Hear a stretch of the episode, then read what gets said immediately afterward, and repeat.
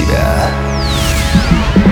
Здравствуйте, уважаемые радиослушатели! В эфире Mind Show Мотив «Включай себя» и с вами я, Евгений Евтухов. Сегодня мы поговорим о том, как не попасть в ловушки фриланса. Само слово «фриланс» звучит весьма романтично и рисует в воображении каждого из нас свободного и независимого человека, который сам может выбирать, когда и что ему делать.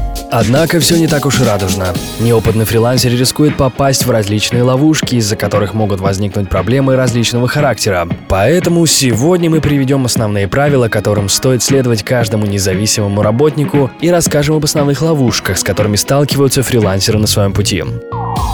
Итак, первая и самая главная ловушка – это дисциплина. Помните, что чем кропотливее вы относитесь к составлению своего собственного графика, тем лучше. Работа дома просто располагает к ненормированному сну, как следствие острая нехватка времени на выполнение работы. Для того, чтобы не попадаться в эту ловушку, нужно соблюдать такие правила.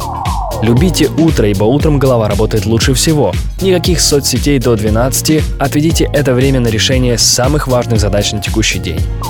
Планируйте день, отведите вечер для развлечений. Никаких просмотров фильмов, общения с друзьями, художественного чтения в течение дня.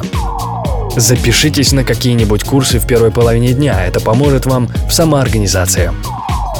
Второй не менее опасной ловушкой является здоровье. Часто офисные сотрудники жалуются, что им не удается нормально пообедать, в отличие от людей, работающих дома. Тем не менее, у фрилансеров не то что пообедать, иногда и позавтракать и поужинать не получается нормально. Если вы уже замечали за собой подобный прокол, следуйте таким правилам. Включите питание в свой ежедневный план, запишитесь в тренажерный зал, делайте гимнастику для глаз.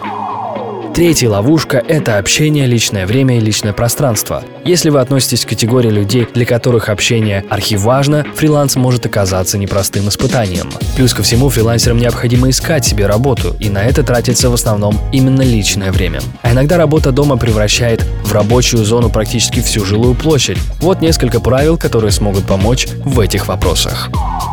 Делайте все задачи по плану, не откладывая их на вечер. Помните о том, что многие ваши знакомые и родные отдыхают именно вечером.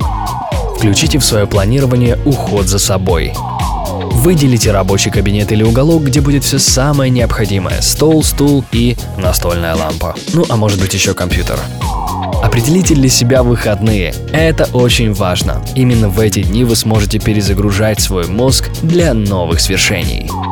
Впрочем, эти советы будут полезны не только фрилансерам, а и тем, кто имеет дело с работой каждый день. Работая над собой, работая в компании или работая на себя. Это Майндшоу Мотив «Включай себя». Евгений Евтухов, Бизнес Радио Групп. Всегда больше информации на странице ВКонтакте vk.com getmotiv. Успехов и удачи!